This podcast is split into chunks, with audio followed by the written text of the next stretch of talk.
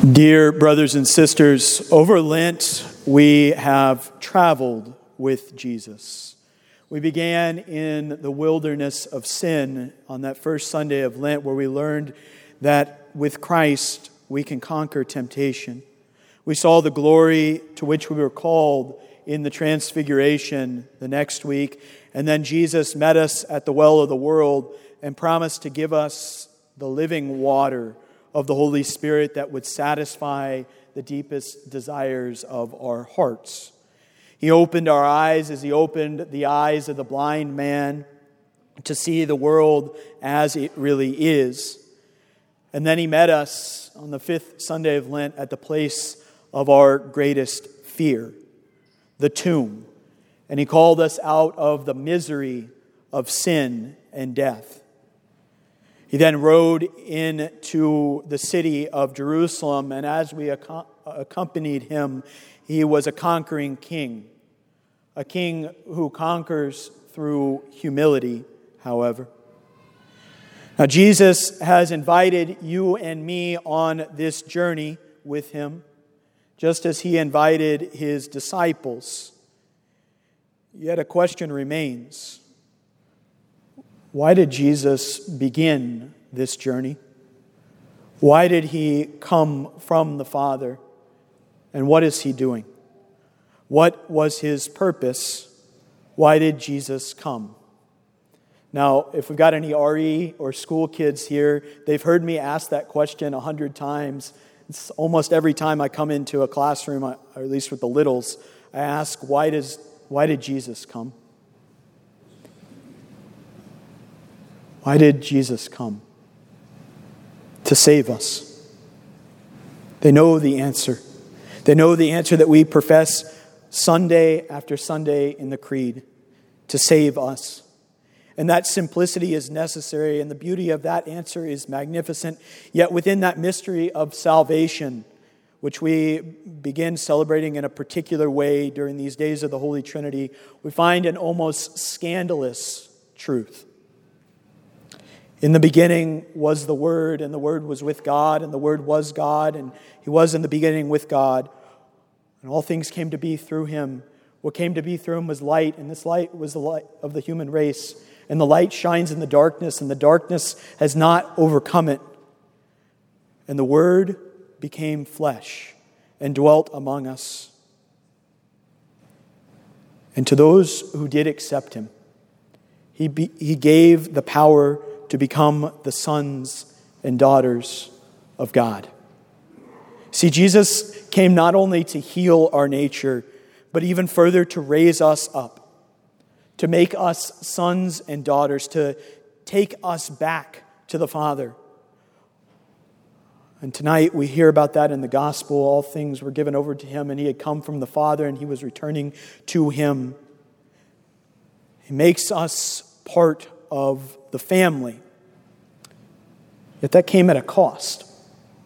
Before every feast, there must be a sacrifice. On a human level, uh, I remember when I was a kid, even now, I still love Thanksgiving and Christmas and Easter because of the family who gathered, and I also enjoyed the food, obviously. As I grew older, I understood, though, that all of that came at a cost. Not only financial, right? All that, but that joy came at a cost.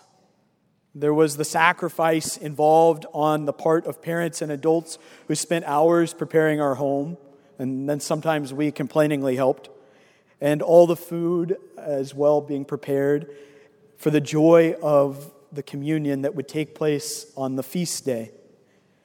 It also came at the cost of people sometimes traveling a long distance to be together. But that sacrifice bore fruit in joy. Jesus came to invite us to this most sacred supper of his family with his father. But in a far greater way, the invitation to that eternal marriage feast of the Lamb requires sacrifice. So now, where is Jesus? Jesus is in the upper room with his closest companions, the apostles and perhaps a few others, and he's eating dinner. What is Jesus doing there, and why is it so important? The Last Supper was on the evening before the lambs were slaughtered in the temple for the feast of Passover. And notably, in the story of the, the Last Supper meal, no mention of a Passover lamb is made in the texts of the Gospels. This is strange. Where is the lamb? Where is the lamb for sacrifice? That question has redounded down the ages from the time before the Passover in the words of Isaac that Isaac spoke to his father as they climbed the mountain to offer sacrifice. Father, here is the knife, here is the wood, here is the fire. Where is the lamb for sacrifice? And it resounds in the hearts of every human being who recognizes his or her failure to live according to the call written into every human heart. Where is the lamb for sacrifice? Where is the one who can reconcile me to God? It resounds, however, dimly, even in those who reject God. How can I make a return to the Lord for all his blessings to me? And tonight, Jesus points to himself as the Lamb of God, the one sacrifice who will make us sons and daughters of his Father. His sacrifice will be ultimately made clear when he is raised high on the cross. Yet, what he does tonight and what he does tomorrow should be considered as one action. The identification between what he does on this night and what happens on Calvary is total. The words, take and eat, this is my body. Take and drink, this is my blood given for you are fulfilled in the crucifixion. The offering at the Last Supper and the offering on the cross are one in the same. In indicating his self sacrifice, though, he also shows himself today to be the high priest of the new covenant which is sealed in his blood. It is the office and purpose of a priest to mediate between God and men, to offer sacrifice to God and to offer God's blessings to people. So, what is Jesus doing? Tonight, Jesus, the high priest, is preparing the sacrifice for his people, and he himself is that sacrifice. Now, to perpetuate that offering, which is the same offering of Calvary, at all times and all places, Jesus institutes the ministerial priesthood tonight.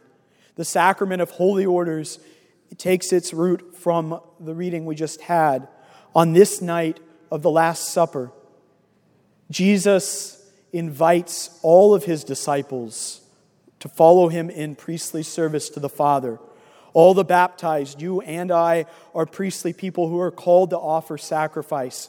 This is made especially clear at the Mass. Every time we celebrate Mass, when the priest turns to the people and says, Pray, brethren, that my sacrifice and yours would be acceptable to God, the Almighty Father.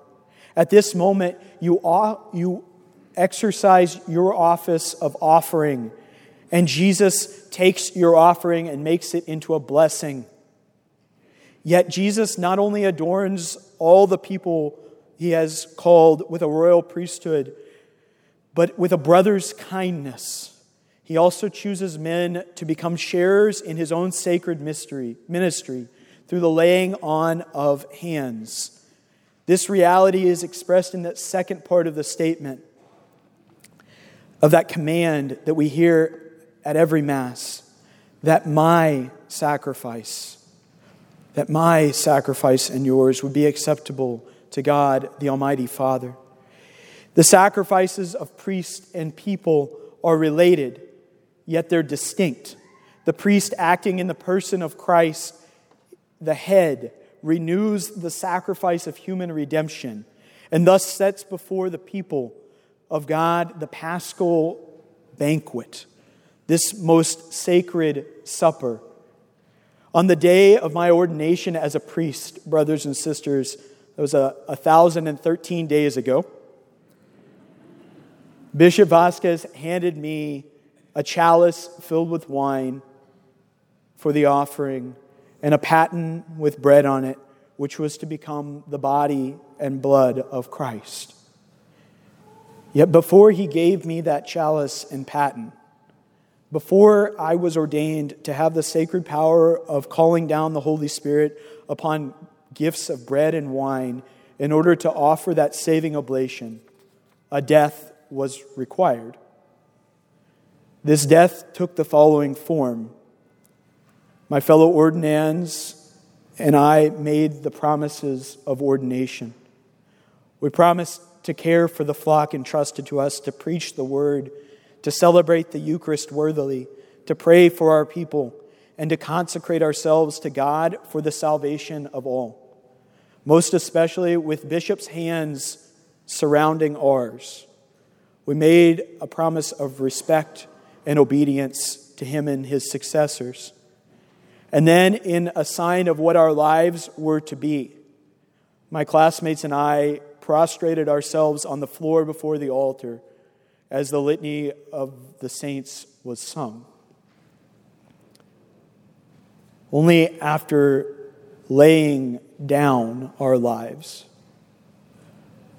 then we rose and knelt before the bishop who ordained us priests through the imposition of his hands and the invocation of the Holy Spirit. And anointing our hands with chrism, he set them aside for sacred service, for the sacred service of giving the Eucharist to others and binding, he bound them with a cloth. Only after we had laid down our lives for others in imitation of Christ and in a foreshadowing of what our lives were to be as priests, as, to be as a willing victim as Christ was, did Bishop command us to receive the oblation of the holy people to be offered to God. He commanded us to understand what we do, to imitate what we celebrate, and to conform our lives to the mystery of the Lord's cross. Those words, brothers and sisters, have resounded in my mind uh, repeatedly as I have come to follow Jesus more and more closely as a priest. They have guided me in many ways in moments of challenge and difficulty. Those words place a challenge upon me and upon every priest. For our lives are meant to be so totally at the service of others' salvation. That is what Jesus did when he came to save us, to will our good. And the gesture we make of washing each other's feet expresses precisely this it is the servant love of Jesus that draws us out of our pride and makes us fit for God. And only that type of sacrifice makes a priest's work maximally fruitful. Now, that sacrifice is exemplified in the sacrifice of Jesus on the cross, but it extends to his entire life. So, we priests must model our lives on this example. We must be willing to sacrifice not only in big ways, but in very small ways as well. The words pronounced by each priest at every Eucharistic celebration, This is my body, must become our words as well. They're not pronounced merely as a remembrance or in the third person, but rather in the first person. If I am not living them out in the rest of my life, I am not doing something right. I must not only be a priest of Jesus Christ, but I must be a willing victim as he was.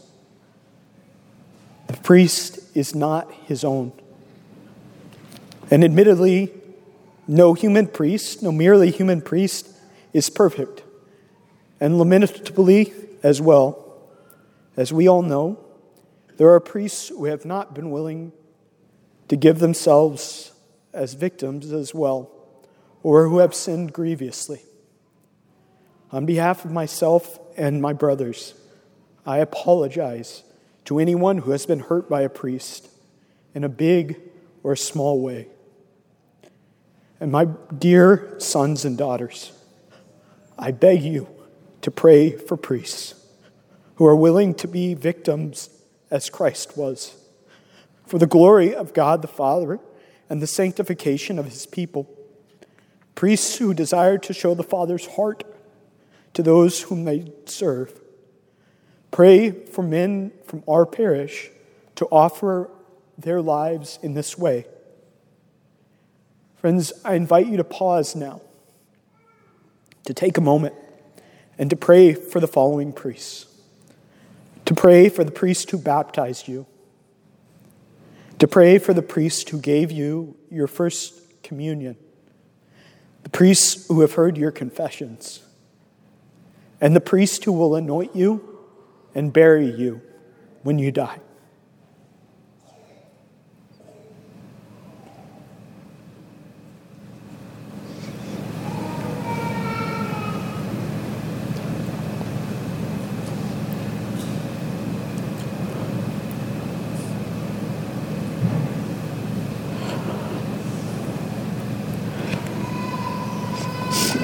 Friends, Jesus' new commandment love one another as I love you is spoken to all people.